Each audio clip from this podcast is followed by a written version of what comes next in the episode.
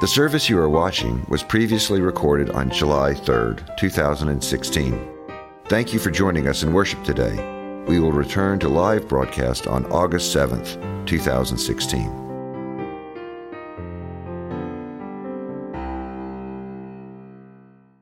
Good morning. Welcome to worship at First Presbyterian Church of Columbus, Georgia. We're glad that you're here to join us as we worship God by offering our prayers and singing songs and listening to Scripture. Please come in with us that we may worship God together.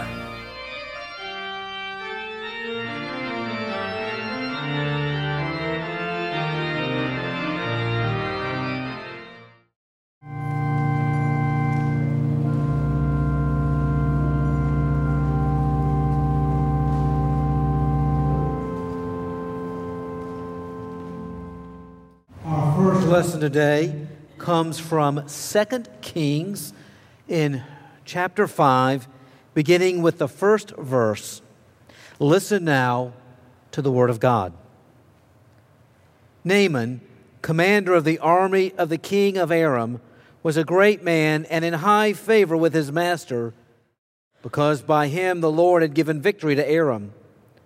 The man, though a mighty warrior, suffered from leprosy. Now, the Aramaeans, on one of their raids, had taken a young girl captive from the land of Israel, and she served Naaman's wife. And she said to her mistress, If only my Lord were with the prophet who is in Samaria, he would cure him of his leprosy. And so Naaman went in and told his Lord just what the girl from the land of Israel had said. And the king of Aram said, Go then, and I will send along a letter to the king of Israel. He went, taking with him ten talents of silver, six thousand shekels of gold, and ten sets of garments.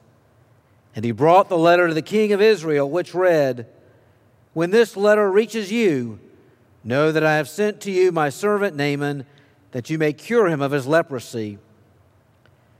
And when the king of Israel read the letter, he tore his clothes and said, Am I God to give death or life? That this man sends word to me to cure a man of his leprosy? Just look and see how he is trying to pick a quarrel with me. But when Elisha, the man of God, heard that the king of Israel had torn his clothes, he sent a message to the king Why have you torn your clothes? Let him come to me, that he may learn that there is a prophet in Israel. And so Naaman came with his horses and chariots and halted at the entrance of Elisha's house. And Elisha sent a messenger to him, saying, Go and wash in the Jordan seven times, and your flesh shall be restored, and you shall be clean. But Naaman became angry and went away, saying, I thought that for me he would surely come out and stand and call on the name of the Lord his God, and would wave his hand over the spot and cure the leprosy. Are not Abana and Pharpar, the rivers of Damascus, better than all the waters of Israel? Could I not wash in them and be clean? And he turned and went away in a rage. But his servants approached and said to him, Father, if the prophet had commanded you to do something difficult, would you not have done it? How much more when all he said to you was, Wash and be clean?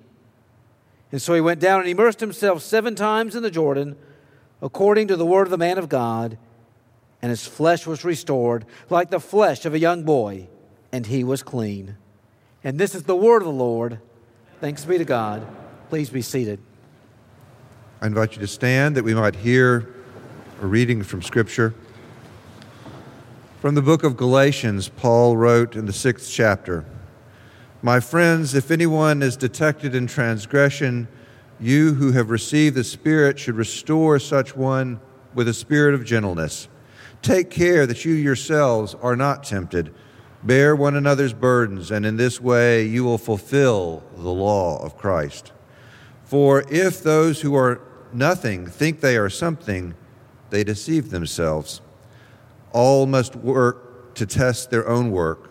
Then that work, rather than their neighbors, will become a cause for pride, for all must carry their own loads. Those who are taught the word must share in all good things with their teacher. Do not be deceived. God is not mocked. For you reap what you sow. If you sow to your flesh, you will reap corruption from the flesh. But if you sow to the Spirit, you will reap eternal life from the Spirit. So let us not grow weary in doing what is right, for we will reap at harvest time if we do not give up. So then, whenever we have the opportunity, let us work for the good of all, and especially for those of the family of faith. See what large letters I make, I am writing in my own hand.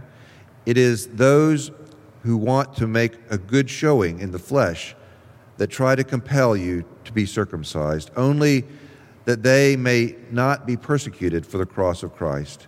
Even the circumcised do not themselves obey the law, but they want to be the circumcised so they may boast in your flesh.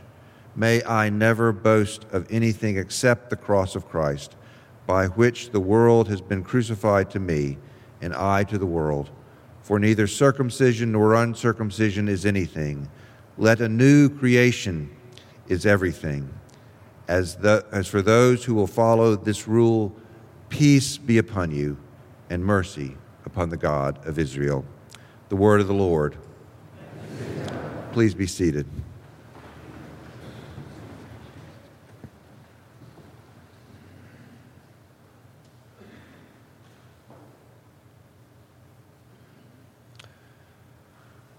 Do you know a public figure who is rich?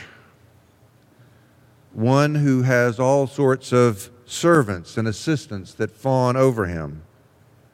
One who can command the leader of his nation to do strange and outrageous things. Do you know anyone like that? I'm thinking of the General Naaman. I don't know who you might be thinking of. But I'm thinking of the general Naaman, described in the second chapter of Kings. He was a general of the king of Aram, which is what we would know of as Syria today. He had brought his king many riches, and he had brought his king one slave girl who was, in the way of those days, part of the spoils of war capting, capti- captivating people and bringing them in for labor. But Naaman's skill and his luck as a warrior, his riches and his reputation did not make him immune from disease, a deadly disease of his day, leprosy. There is still a disease in our own day that is referred to as leprosy. The proper name for it is Hansen's disease. It was named that for a German scientist from the late 1800s who identified the bacteria that causes this malady. But scholars debate if this Hansen's disease that we know of as leprosy today is the same as from Bible times, but it really doesn't matter that much in this situation. Leprosy is mentioned 63 times in the Bible. It is a disease that is identified in Leviticus chapter 13. It is a scarring, debilitating disease. It causes depressions on the skins and scabs on the skins, and, and it creates ugliness. And it was feared greatly. Part of the diagnosis required that you go to the priest who would then classify you if you had this disease. And the treatment was you would be banished, you would be set out apart, away. It was an awful disease, an awful event in a person's life, even if you were as powerful and as rich as a general. But the general learned from this young girl who had been captured and had been brought against her will to a foreign land, he learned that there was a prophet named Elijah in her native land. And if he returned there, he might be healed by this prophet. And so this general went to his king, and his king prepared an entourage to go to the king of Israel to say, Heal my general. He is an important person, and I need him. And loaded him up with all sorts of silver and gold and fancy doodads to take as an offering. The message translation reads that there were 750 pounds of silver and 150 pounds of gold and 10 sets of clothes. I did a little calculation on Friday, and if it's anywhere near right, that would have been something like $240,000 in silver and $3,216,000 in gold, plus all of the designer clothes. That's a pretty good chunk of change. And by that, he was to buy his entrance into Israel and to make his way to this prophet. So the general goes to the king, but the king of Israel is a little bit miffed. What is he to do? Yet the word gets to the prophet and he says, Send him on. And so the general goes to visit with his visit with the prophet. But you would think that a general who had commanded so much wealth and commanded so much notoriety and commanded so much power would get a little better treatment for the prophet. Did you listen and hear? When he showed up, the prophet stayed inside and he sent a messenger out. And the messenger said, This is what you're supposed to do. You're supposed to go and wash in the Jordan River seven times. That's it. No big hullabaloo, no big show. Just go and wash, and you will be healed. The general was miffed. He's an A-lister from the king of Syria. But those who were around him said, General, listen. You know this isn't very hard. It's really pretty easy. It's just like going to the staple store, you know. Find the easy button, press it. It's easy. If it doesn't work, what have you lost? But if it does, what have you gained? What have you gained? So the general went to the river and was washed, and he was healed. It was so simple, it was so easy. Punch the button. There we are. Naaman, this powerful general of the army of Aram, this victor for Syria and Damascus, in this encounter, he learned a lesson in humility. Someone that he had placed in bondage gave him the key to escape the disease of his own body. The ones who handled his prickly temperament guided him to accept a resolution that did not require bravado. In so doing, Naaman demonstrated his character and his leadership. There are lots of qualities that leaders are attributed with having. Forbes magazine has produced a list of 10 qualities that make a great leader. After all, they have 10, the top 10 list of so many other things for successful leaders. But 10 qualities that make a great leader. And the list is commendable honesty, delegate, communicate, confidence, commitment, a positive attitude, creativity, intuition, inspiration, approach, all of those speak well, but humility is not on that list. Now, you could argue it's in between the lines, you could find it there. But it's not in the headlines, and so often it is not. But I found in another magazine for business leaders, one called Fast Company, a magazine for entrepreneurs, I found an intriguing article headlined Six Ways Humility Make You a Better Leader. And this is their list. Be open to others' opinions. Tend to others' needs. Admit mistakes. Accept ambiguity. Self reflect. And let other people do their jobs. You could argue that Naaman was open to the opinions of others. He accepted ambiguity. He let other people do their jobs, and even though it's not said exactly this way, you could argue he admitted he made a mistake. The list that the Fast Company article references comes from the research of a man named Rob Nielsen. And Nielsen says that when bosses exhibit those kind of behaviors, where they let other people express their opinions, where they admit their mistakes, where they're open to ambiguity, where they let other people do their jobs. When bosses do that, then, in the word of the employment uh, guru, you have better employment engagement and job performance. In other words, leadership is a quality, humility is a quality of leadership that can be measured. And when we are humble, or as Naaman was, when we are humbled, we may find a way forward. We may find a way to something that we didn't expect. Paul's letter to the Galatians is full of all sorts of wisdom. Last week we explored how the gifts of the Spirit might be found and developed. This week there is a powerful injunction to bear one another's burdens and in this way to fulfill the law of Christ. But what is the law of Christ?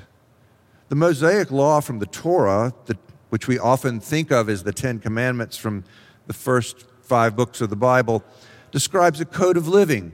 We are to honor God, we are to pro- provide a good social order, and the law also allows us to measure our progress in that way. When Jesus was asked to summarize the law, the greatest commandment, he said, according to Matthew, his reference was, You shall love the Lord your God with all your heart and with all your soul and with all your mind. This is the first and the greatest commandment. And the second is like it You shall love your neighbor as yourself. On these two commandments hang all of the law and the prophets. In Luke's gospel, when Jesus is asked to affirm the greatest commandment, he cites this. And then someone says, Well, Jesus, you say we are to love our neighbor as ourselves. Who is our neighbor? And Jesus offers the story, the parable of the Good Samaritan. And when he gets through with that, Jesus asks those who have gathered around him, Who was the neighbor in that story? And the reply came, The one who showed mercy. For Christians, we could say that the law of love the law of loving God and of loving neighbor trumps everything else. It's not that the Mosaic law is unimportant or to be ignored. It is not. It's that this law of love is dynamic and encapsulates and holds up and consumes all of the other aspects of law. This law of love requires that we engage it with humility and with honor. When Paul wrote to the church in Galatia, the church was not very large. In fact, probably only a few thousand, if that, adherents around the world at that time. And there was no even membership as we think of it, where you come to the session and say, I want to be a member of the church. There was no membership in the church, it was simply a collection of followers Yet, there is a concentric circle that expands out from that very beginning. The implication of those words bear one another burdens, fulfill the law of Christ, live in love. As the late Reverend Linda Hollies, a United Methodist pastor in Michigan, puts it, all the people that the temple leaders felt were beneath them we're inferior to them. We're insignificant. We're the ones that Jesus reached out to. He offered them healing and hope, health. It made no difference to Jesus what their color was or their gender, their race or class. He helped whoever had a need. He came for the good of us all, and he came to establish the church. So, Reverend Hollies went on to say, the Galatians passage says that we are to do good to all, but especially to those of the family of faith. Ouch. She goes on to explain that she had some conflict with some of folks in her own church setting. That's why she said, ouch. We're to do good not just to other people outside, but we're to do good to those people we know. We are to love and help carry their burdens and help them carry their burdens. But we need to realize that we need to bear the burdens for folks that we know and with whom we have disagreements in a very personal way and not just some cosmic greater way. This past week, the General Assembly of our denomination, the Presbyterian Church in the USA, met in Portland, Oregon. There's a summary of its actions that are in your, in your bulletins today. For those watching on television or on, uh, by way of the internet, you may contact the church office and we'll be happy to provide that same insert for you. There are some things that may not seem very newsworthy to you on that list. There are other things that may seem strange or even challenging. And then there are those things with which you may find yourself in agreement. It's not a matter of who won or who lost. It's a matter of living out this law of love with humility. We bear one another's burdens. We make our way together in the world. But it's not simply those gatherings that are far away that we pay attention to. It's also the people here in this room and who, to whom we are connected in this community. We are connected to each other.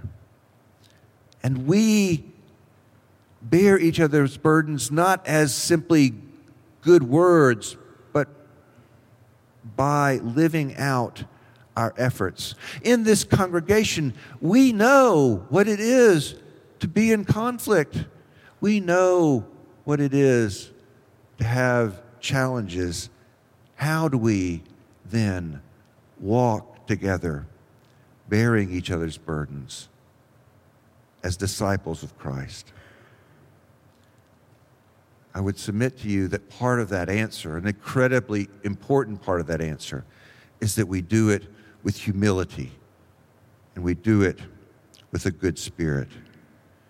We bear each other's burdens does not mean letting them do as they will to you or to me or to us.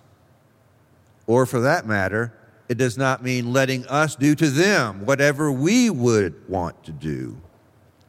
It is a matter of working for the good of all with humility and in love. This week, I received an email from a friend she discovered a number of months ago that she had cancer, stage four lung cancer, which is serious stuff. But her motto has always been from that very first moment to now stage four to no more. And the email that came this week was written for the first time by her husband, who said that there had been some setbacks in the treatment plan he titled it Attack on the Left Flank. Now, she is in the hospital, she is receiving treatment, and she had some requests for her friends who would be reading this. She expressed her thanksgiving for all that had been done for her, and she asked for continuing prayers. But she also said, As much as I want to see you now, I do not have the strength to do it. Let me marshal my strength so that I may continue this fight. She encouraged people to continue to communicate with her, but only through her blog, not to send communications to their phone or to their email because they were being swamped by so much goodwill and love. She said, We have enough food. Please, thank you. but wait a little longer. When it is time, I will tell you when we can visit and when you can bring more food. The post concludes We have been attacked on our left flank unexpectedly, but we have an army of angels in you, all that God has provided to help us fight. I think my friend's post conveys the spirit from the words of, from Galatians. Do not be deceived. Do not be mocked, for God is not mocked. You reap whatever you sow. If you sow to your own flesh, you will reap corruption from the flesh. But if you sow to the Spirit, you will reap eternal life from the Spirit. So let us not grow weary in doing what is right, for we will reap at harvest time if we do not give up. So then, whenever we have an opportunity, let us work for the good of all, and especially for the family of faith. If we can do that, the rest will be easy. Thanks be to God. Amen. It's been a privilege to join you this day in worship. We're glad that you were here. First Presbyterian Church seeks to serve and minister in the name of Jesus Christ. May the Lord bless you and keep you. May the Lord be kind and gracious to you. May the Lord look upon you with favor. Go in peace as you love and serve God.